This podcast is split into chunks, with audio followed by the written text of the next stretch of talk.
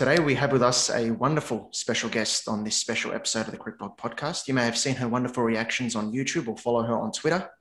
She's a great advocate for women's sport and writes for OneFootball, Women's CricZone, and the Bridge India as well. She's also the founder of She Talks Ball, and she's none other than Radha Gupta.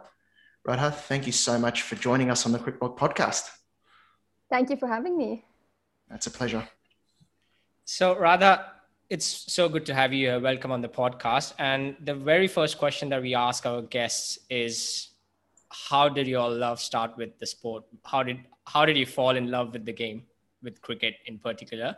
Because we know you follow a lot of sports, but today we want to focus on women's cricket and cricket. So, uh, how did that journey start for you? I think for me, it was twofold. Um, the way I recall my journey with cricket is just being a little kid in India, you tend to have cricket around you. You know, you'd go down to the street and there'd be people playing, you'd go down to the field and there'd be a bunch of boys there usually. And I was the very sporty kind of kid. I wouldn't sit at home and read a book. I'd be down if they were playing football, I was playing football. If they were playing kabaddi, which is like a quite an aggressive sport, I was like, you know, I'm in. They'd be like, no, you'd yeah. get hurt. I'm like, no worries, you might get hurt, but I'm definitely yeah. playing.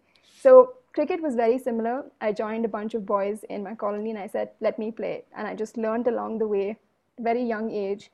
And um, I just loved it like I loved any other sport, right? It wasn't exceptional. I didn't stay up late watching matches. I actually watched more football and less cricket.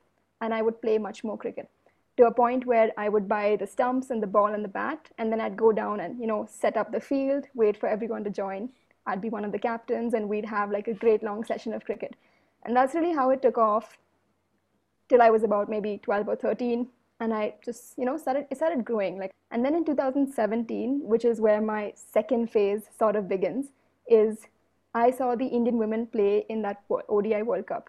And I said, oh my God, I was 17 years old. So I'm like, people like me who talk like me, look like me, are playing at the highest level. I cannot believe that it it's so it's almost embarrassing or it's shocking to think that I didn't even know that Indian women played cricket because I didn't see it in the papers. Nobody in school talked about it, and that's when it struck me. That's when my love really kicked in because I was like, this is awesome. People representing not just my country but me, um, you know, as young girls and women in this country who love the sport and want to play the sport. So yeah, that was when I was completely invested. I started following them. I'd keep a track of the papers to see the articles growing from a small box into half a page. Um, and yeah, that's really you know my story with cricket, and it's sort of just on the rise. I don't think there's a point where my love will peak. I think it just keeps going yeah. as it does for a lot of us.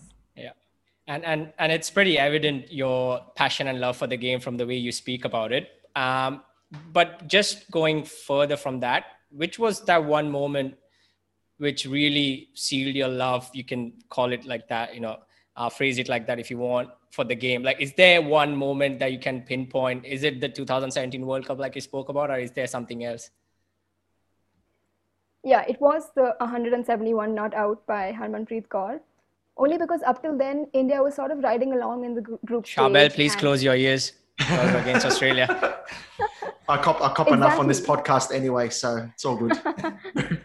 right, and that was the thing, right? Australia were the big giants; they still yeah. are. And I said yeah. India have like you know they've done well in the group stage and they've made it to a semi-final. I think that's a win enough from what I knew. Right, we hadn't made it to a final in so long. Yeah. We had barely had any coverage in the country. I was like, they're not really getting past this stage, are they? And then we kind of had a little bit of an upset towards the, the early part of our batting innings and then Harman comes in and does some does the unthinkable I don't think Australia were prepared for it. I don't think India were prepared for it. I think up till date, a lot of people still almost don't believe it. And I, I, I know it's such a huge innings because even today, if you ask anyone from that Australian team, you know, what's something you would go back your career and change, or maybe want to be on the opposite side of, and they say it's that match. We wanted to be in the final of the 2017 ODI World Cup. And that tells you what impact that Harman innings had. And that's when it really hit me that this team is special. From that point on, the feeling of Indian women's cricket in India changed. It completely changed. We could Definitely. see it on the streets, in the papers, on the on the television. It was incredible. So if I had to pinpoint one innings, it was just me sitting on my bed watching that, not thinking anything was going to happen, and then see that unfold and just not end. Like it went to 50, 100, 150. I said, stop like yeah. poor poor australia give them a break but yeah that, that would be uh, the moment that day was yeah. really special and uh, honestly I, I at no point did i feel poor australia because i have i know what australia women's team have done to many teams over the past few years and and, and, and what they continue yeah. to do by the way exactly ex- exactly exactly and um, yeah as you said that to me as well as an indian watching with my mom next to me back in india that was per, that was one particular innings that i can pinpoint that really changed the whole um, scene of women's cricket in india. Mm. like it just flipped overnight. And that was such a brilliant thing to see. As a cricket fan that was such a brilliant thing to see. And um, so it, the next question i want to ask you is that 2017 tournament was do you think that was the game changing tournament for indian women's cricket team? Or going back was there was it you know just one particular player that you can pinpoint, maybe Mithali Raj's career or even Anjum Chopra going back in, you know, really back. Uh, was it those careers or was it that tournament? I think it's hard to separate them only because Mithali Raj and Anjum Chopra and everyone that's come before have been through hardships to an yeah. extent where the current and present players don't have to go through the same things. I think the present players will never have such big gaps in their career with without any matches. So there mm. is a big part of me that says the players that paved the way, credit to them. Contributions are, you know, starting from 1999 and before. But I think when it comes to myself, my personal journey, and for India, the masses, I think 2017 was a turning point. Only because after 2017 World Cup, people would go on YouTube and listen to Mithali Raj's story going back to 1999 or listen to an interview with Smriti Mandhana to hear how she came out of a small town named Sangli in Maharashtra, right? And that wouldn't happen with just one batter doing really well in one series. It had to take place at this massive level. So I'm really grateful that Indian women were able to do everything despite the hardships, despite the system, made it to the top, almost victory, you know, eight or nine runs short. But that event changed the face and the way young girls and boys look at Indian women in cricket, young girls in cricket. And I think now if a girl goes onto the field with, you know, a bag with stumps and a bat and ball, she will sort of be included much more because yeah. the boys have seen the mm-hmm. women on TV as well, right? So that event was a game changer. And speaking of, of women participation, um, it'd be great to get your opinion as well on maybe what the BCCI can do more for women's cricket, because I believe they can still do a lot more in that area to grow the game because you see, you know, more England cricketers are getting paid. Australia continues to lead the curve with competitions like the, the Women's National Cricket League. You know, what's your take on the BCCI's approach to women's cricket, and what what what are some things they can do, in your opinion, to fast track its growth? Yeah, I think it's a I have to kind of you know step. Go, you can, you can open that can of worms. You can yes. open that can right. of worms. That's no problem. The big topics. the first word is frustration. Yeah. Having followed them just for four four and a half years now right? And the fact that before that i didn't even know they existed was because of lack of coverage. Yeah. It seems to be women's cricket is sort of an afterthought in their books which is ridiculous. You look at the mm. last five years and the women have been in more finals than the men have. They've arguably done much better than the men when it when you come to global tournaments. And to think that when they you know to think that when covid hit women's cricket was the first thing to be cancelled and just thrown out of the window. And yeah. that again really gets on my nerves it gets on the nerves of people who put everything into supporting these women.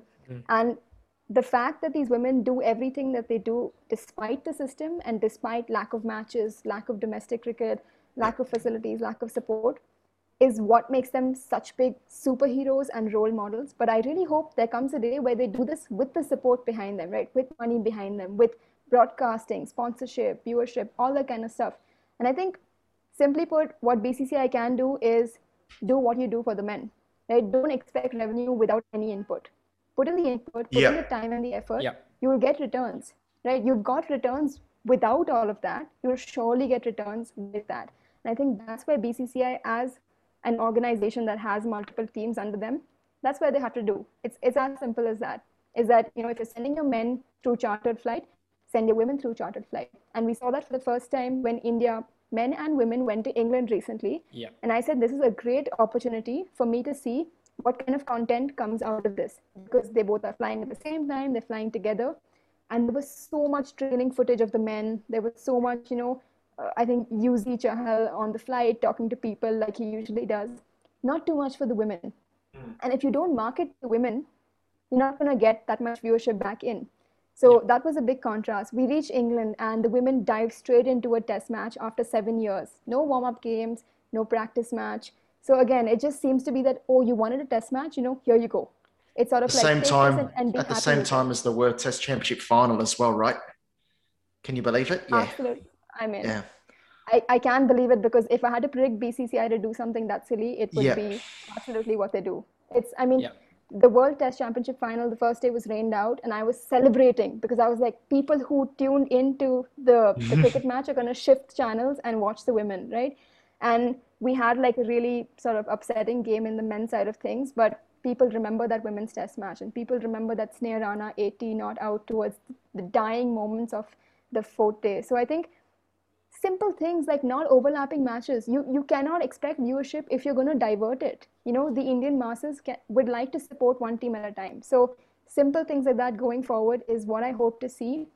Do you think i'll see it? I don't think so. We've seen two test matches this year after seven years of nothing which is a mm. good start. Again i hope that it continues because if it doesn't then it's clear that this was an exhibition test match. You want this take it you know get off our cases now. And that's what i don't want I want clear sort of talk and progress about the women's IPL, something that has clearly helped the, the Australian women, it's clearly helped the English women. We have South Africa with their own domestic T20 league as well. Surely India, the biggest, richest board, has to do something. And I think what I want to see is not just the start, but the continuation. That's what's more important for me. And is that is that why do you think there's a lack of women's test matches is is the fact that BCCI are not um, taking it and running with it because a lot of times, especially in men's cricket, over the last few years, over the last couple of decades, really BCCI has been the power that has dr- driven that change in whatever you want to call it, positive or negative, is uh, another matter of debate. But uh, that change in men's cricket, where they have shown that cricket is a you know billion dollar business, is that what what's lacking because if let's say tomorrow bcci says okay we are going to have 10 test matches women's test matches in a year do you think other boards will follow I think if the BCCI wants to do something, they can do it. That is the impression yeah. that I have. Just because they have so the resources, they're so rich, yeah. they have everything required. All they need is the intent, and that is, you know, surprisingly the biggest factor that's needed. You can have money, you can have authority, you can have anything in the world, but if you don't want to do it, you're not going to do it, right? And it, it's their team, it's their women's team that suffers. So I think tomorrow saying, okay, 2022, we're going to have 10 test matches is again of two sides of the coin because they haven't had test matches for so long. So you kind of have to ease the team in. Yeah. But at the same time, you can't just say, okay, you don't want test matches, then we won't have any. So again, it's a yeah. fine balance between understanding your team, understanding what they require. And surely, if you say we're going to have four test matches, you know, spaced out in 365 days, that's a, that's a thing that the Indian women can easily do you get one test match versus four nations. Surely South Africa will jump on board. West Indies will come on board. Yep. Have one versus Pakistan. That will be really special, right? So I think that moderate moderation is key. We've had a very large extent of nothing. And if they suddenly put everything into it, it'll just look like, oh, you wanted this, take it now, run with it. If India lose five test matches, they'll be like, we gave you test matches, you can't play, we're not going to give you any more. So it's a case of training them to play test matches and then easing them into the process the way England and Australia have been doing. And I think that's where we build from. Yeah, that's actually a really good point. Like uh, you have to find the perfect balance, like you said, mm. and you know, not not too much and not too little. There's a fine line between finding the perfect balance. So, um, but yeah. So moving on to the positive side of things now, yeah. which not you don't have to stick to cricket, uh, but which women have uh, really inspired you to you know take up women's sport or follow women's sport or just inspire you in your day-to-day life? So i will name a few but before that i'd just like to kind of address the entire women's sports and women's cricket community yeah. as a whole. Is that one thing i've noticed in women's sports or in women's cricket especially is that the athletes are very accessible to fans we mm. don't often see that with the men is that i went um, in fact on this day of recording two years ago i was in canterbury watching the england versus australia Ashes tour and one of the ODIs there where Ellyse Perry took seven wickets, you know, historic run she had. That match, you know, ended almost before I got there just because it was such a quick um, massacre there. But I think I reached there and I said, you know, I've got this train back. Should I stay around the boundary rope? Do, you, do I think they'll come? And each one of them, they went, they had a sip of water, and they came out, they signed all the caps, all the bats, they chatted with people, they took photos. They spent a good 45 minutes after an exhausting day of cricket to talk to the fans. And I believe that would not be the case in men's cricket. I've seen this with women's football as well. So that is one thing that I really respect and admire all the athletes for. And I do hope that there comes a day where they earn as much as the men, they get as much yep. recognition as the men. But this shouldn't change, right? I hope that however big they get, they still stay humble, they still interact with the people who come to watch them play and who they play for to an extent. So that was, I think, very special. But coming to a few athletes, I have to start with Ellyse Perry, someone who's been on the scene forever, the only person on the planet to represent her country at a FIFA Women's World Cup and a, a Cricket World Cup. My two worlds have sort of collided there. Yep. She's been someone that my sister and I talk about almost every day. Um, I think definitely she is paving the way for young girls in sport in general. Another one from India has to be Mithali Raj. I mean, I can just go on and on. She's broken a couple of records in the recent ODI series. Yeah. She's regained number one ODI batter position after 16 years at the age of 38. It, the list goes on, but I think her biggest contribution to Indian cricket and global cricket will be that whatever she, she went through from the age of 16 to whenever she retires, a lot of future cricketers won't go through that. They won't go through large spells of no cricket. To maintain your fitness throughout all that time to you know she was never an injury prone cricketer. To, to have that kind of drive her and Jhulan as well are names that we will talk to our kids about right? They're names that will be in the hall of fame of bcci or indian cricket or global cricket. It's just yep. they're those kind of personalities. So i definitely have to um, give the, those two a shout out i think another one is megan schutt from australia young um, young you know relatively younger to mithali someone who's quite active on social media. So it's easy for us to connect with her in terms of fans. We see what she's up to, very vocal about um, issues that she believes in. Again, one thing that I've noticed in women's sports or women's cricket that is not so much there in men's sports or men's cricket is that they talk about issues off the field as well. They're not just athletes, but they're people. And if they believe in something, they will they will advocate for it. And I love that because you can use your platform as a famous cricketer to advocate for what you believe in. And for her to um, openly talk about same-sex relationships and how it is just normal you know love is love equality it's it's something that if you talk about it gets normalized. For a, a country like india where it's still a bit of a taboo it's very good to see conversations stirred up there because it just means that you know we can talk to our families about that and people read about it in the papers. So i think for that reason alyssa healy and megan schutt are two big ones and we've seen a lot of out LGBT athletes, which again makes the space a very inclusive one for young girls to enter cricket. They know that it's an inclusive, diverse space, which I again think is a very, very big factor in women's sports, which is still missing in the highest level of men's sports, which I hope is rectified very soon because that will just open the doors to new possibilities. So yeah, those are a few people. I could go on and on, but yeah, yeah here's a shout out to a few. Any any non cricketers?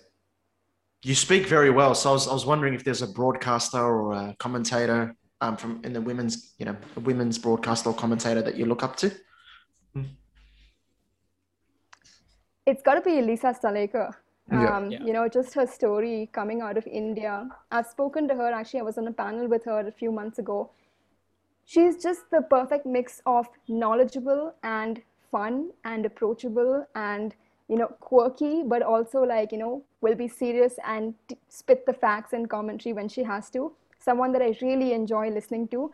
And yeah i always make it a point to kind of go to Cricbuzz and watch her videos and interact with her on twitter because i think she's someone that i look up to not just as a cricketer but in the space of normalizing women in punditry or in the commentary box yeah. or as broadcasters on the field. I think that's a space where again it's very male dominated as of now I think in cricket it's still opening up to um, more women, and I, you know, I hope that as the years go by, we see more and more representation.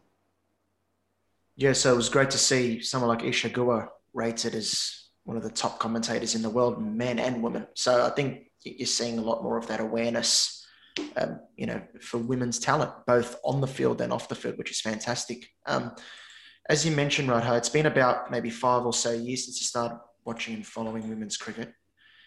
Um, how would you compare it now compared to then? You know, where, where do you see going in the next five years? Who will be the, the players that inspire you over the coming years? I'm sorry, I missed the last bit of that question. So, who do you think will be the players now, the young players coming through that, that could inspire you in the next few years? And also, how do you see the face of women's cricket changing in the next five years? Yep. Yeah, I think the first name that comes to my mind is Shafali Verma yeah. and uh, Jemmie Rodrigues. A lot of players from India who we've seen so much more on social media now i think that you know in this distant sort of age that we are in the only way to connect and learn about people is through the internet and we've seen them step up their game in terms of accessibility in, in terms of being a role model even when they're not playing matches they're still you know doing fitness routines or i mean it's it's on a personal note it's great to see sponsorships roll into the indian women's team. It's a it's a big mode of revenue for the men and i'm glad to see that it's become one for the women as well. I think in terms of what the face of women's cricket is going to look like in the coming years it's only going to get more accessible. It's only going to get more inclusive from here. I'm hoping it gets more viewership. I think that will come from intent it'll come from scheduling more matches scheduling them at the correct times um, having correct marketing, broadcasting, all of that is linked. It's like this big snowball that you do one thing, it'll link to the other, and it'll start this wheel and it'll start spinning. So on the bigger mark market front, I'd like to see more thought process and time, sweat, energy, blood, everything put into marketing these women well. And as we've seen before, they have the game to show for it, right? Yeah. You're gonna put 84 84,000 people in a stadium. You're gonna get what you got in that World Cup final yeah. was, um, you know, Australia absolutely. And to have Katy Perry there again, that yeah. is the kind of intent that we require, right? That is the kind of cross pollination that you require. We should not be this one cricketing bubble and just like forget the world because that's not how you attract new fans. Again, with the 100, they're doing a lot of things to make it more accessible and very consciously doing, you know, flipping certain rules and making certain transitions to get new fans in where they've kind of removed the word wicket and only using outs means that a person who doesn't follow cricket still knows what out means. And you know, you have matches that don't exceed two and a half hours, which means that a person who could sit for a football match can now sit for a cricket match as well.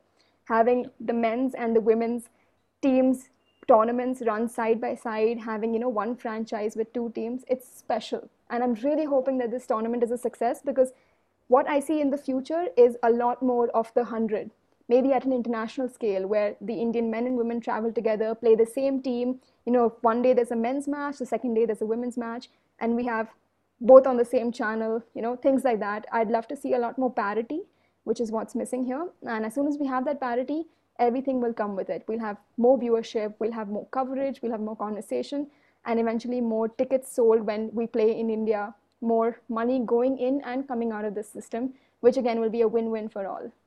Yeah, and and just to further your point about what Cricket Australia did with the uh, 2020 World Cup last year, it was absolutely not to make you both jealous, but I was there in the stadium on the day with my mom and my wife, and it was absolutely brilliant. The environment yeah. was, you know, t- gifting my mom and my wife uh, on That's Women's awesome. Day the tickets to the women's final was absolutely brilliant, and they enjoyed it it was uh, it was sad to end up on the wrong side of the of the match yeah. yes but what even that just you know experiencing back in india where mm-hmm. you know my cousins my family was experiencing that women playing at the mcg mm. you know uh, uh, in front of 84000 people it was just a brilliant atmosphere and all credit to cricket australia the way they they promoted that the way they marketed yeah, that the way they arranged that organized that you know it was absolutely brilliant what that told me as well was that there's a demand for it. There's yeah, a desire oh, for it. For, there's a you know there's a demand for it. There's a you know an appetite for it from the from the community, from the public. So your points, Radha, about better marketing, more exposure is just spot on. There's the demand there, but if you can tap into that, it just it opens up a world of opportunity. It really does. One thing I've realized that the the larger population, if you show them good quality uh, you know athletes and cricket they will follow it. Doesn't matter who's playing. You know if if it's good they'll follow it they'll enjoy it. So that's what that's what i think bcci has missed the trick where you know they they have so much uh, talent in front of them. They oh, just yeah. have to showcase that showcase that to the vast population. And you know the game will take care of itself. Yeah absolutely agree. Um looking forward a little bit um closer in terms of the future the 2022 odi world cup i don't know if you've had a chance to think about that a little bit radha who do you think? Who do you think is the favourites? And, and who we'll do, do a win? fun thing. Who do you we'll think will win, and thing. why is it Australia? It. we'll do a fun thing. Three in three seconds. Just tell us your prediction in three seconds. Just say Australian. Quick. You know, we can be good friends. That's it. Quick. It, it, we, we'll, we'll do one thing. First, you tell us who you want to win, and then who do you think will win. So, firstly, who who do you want to win? India. Yeah. Definitely. And who do you think will win? Uh, you can say India again. England. Would be cool. Uh, that's that's a big call. That's a big yeah. call. And so I did say that in our last episode as well that because of Sophia Dunkley's and you know all these players coming through, they have a big big chance now. They do. Radha, what do you think England will win it over someone like Australia next year? Why is it the end of Australia's run?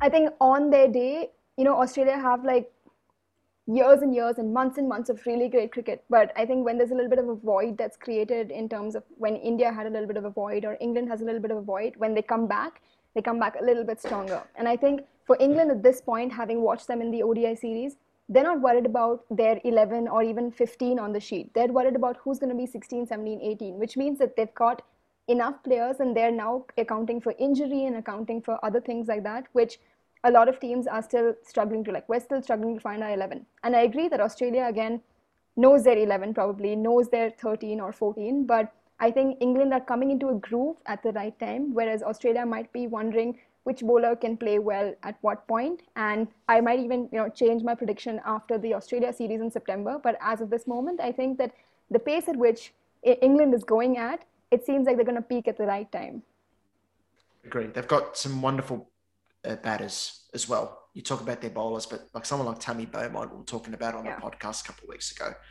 Her timing and her batting is just unreal. So uh, it's, it's, good, good, it's to good see to have we are on the same page. It, I, I predicted England as well, so it's good to see you're on ah, the same okay. page. Of course, you're going to be against Australia, Nash. Of course, you are. I love I love Australian women's team. I absolutely oh, love good. them, but just based on you know what's going on with England cricket, I think England will win it would be awesome. And that, that's the great thing to have these discussions on a Women's World Cup like this and to see that there's going to be a few teams that, you know, have a chance and that could challenge Australia. You know, Australia, I don't think will have it all yeah. their own way. So some very good points there. Um, now onto your little project, Radha, or your little brand that you've created. And it's a, it's a ripper. Um, I had a bit of a look um, at your YouTube channel, which is very yeah. impressive. I watched your YouTube video about the three reasons why you started She Talks Ball. Um, but to give our viewers and our listeners some insight, tell us today about what inspired you to start such a brilliant platform that is She Talks Ball. Yeah, so I started She Talks Ball in December of 2020. So it's just about six months old. And what kind of pushed me to start this was a year of sitting at home in lockdown, not having too much sport to watch. But even when there was sport, there was not much coverage about it. And I said, and I'm sitting at home. Usually I'd be in college playing maybe three hours of football every evening. But why don't I channel that time and energy into something that could maybe snowball into a little bit bigger? Maybe the next time India play, it won't just be me and two friends, but it'll be me and 10 other people. And then the next time it'll be 25 other people.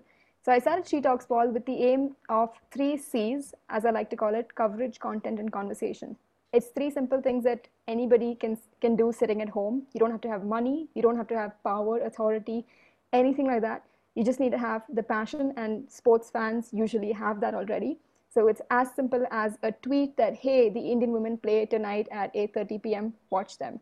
Or a blog if you like writing. Or a podcast recording like we're doing right now.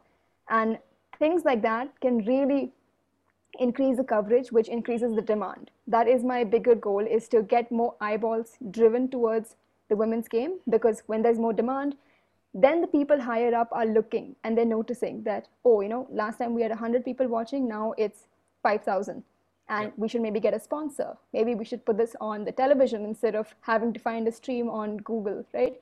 And I think that is what I want to do. And I've realized that I can do it simply sitting at home with this platform that is She Talks Ball. I like to create accessible content. So I do, I've done something new right now. I've created a few reaction videos to the mm. highlights of the England versus India cricket ODI series, right? Which means that if someone didn't sit through eight hours of an ODI, they could sit through 10 minutes of a video, watch the highlights, also get, you know, my weird, quirky opinions on it, and know what's up in that cricketing world and in that space right now.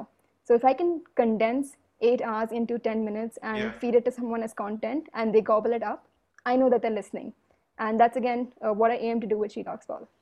That's You're, perfect. you're That's weird. perfect for Just, my wife just, because she just to put cricket. something, just to put something positive. Your qu- weird, quirky comments are still better than Sanjay Manjrekar. So, real credit to you.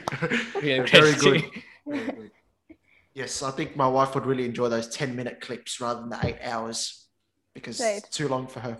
But brilliant, brilliant idea. And where can fans find you? So you, you're on Twitter, you're on YouTube. What are the usernames that, that fans can find you on? Yeah, so it's as simple as She Talks Ball on Instagram, on Twitter, and on YouTube. Um, if you like football content, I'm also on OneFootball, create a f- few, um, you know, video content for them as well. But yeah, it's very simple. She Talks Ball, and I love engaging with new people who watch the game, follow it, or want to get into it as well. I'm always up for you know chatting because I believe you kind of have to include new people and give them a little push, and when that happens, they'll be invested. So yeah, hit me up. Sorry, there Shabel. She's a Chelsea chat. fan. Just to put it on Oh, there, is she's a Chelsea fan. So I'm not going to say who I support. fan. Support. I'm not going to say who I support. Oh, you gave it away. I, I will say, I will say, she he's an Arsenal fan. So Of um, yes, course. s- s- feel sorry for you. But anyway, Don't kick me when I'm down.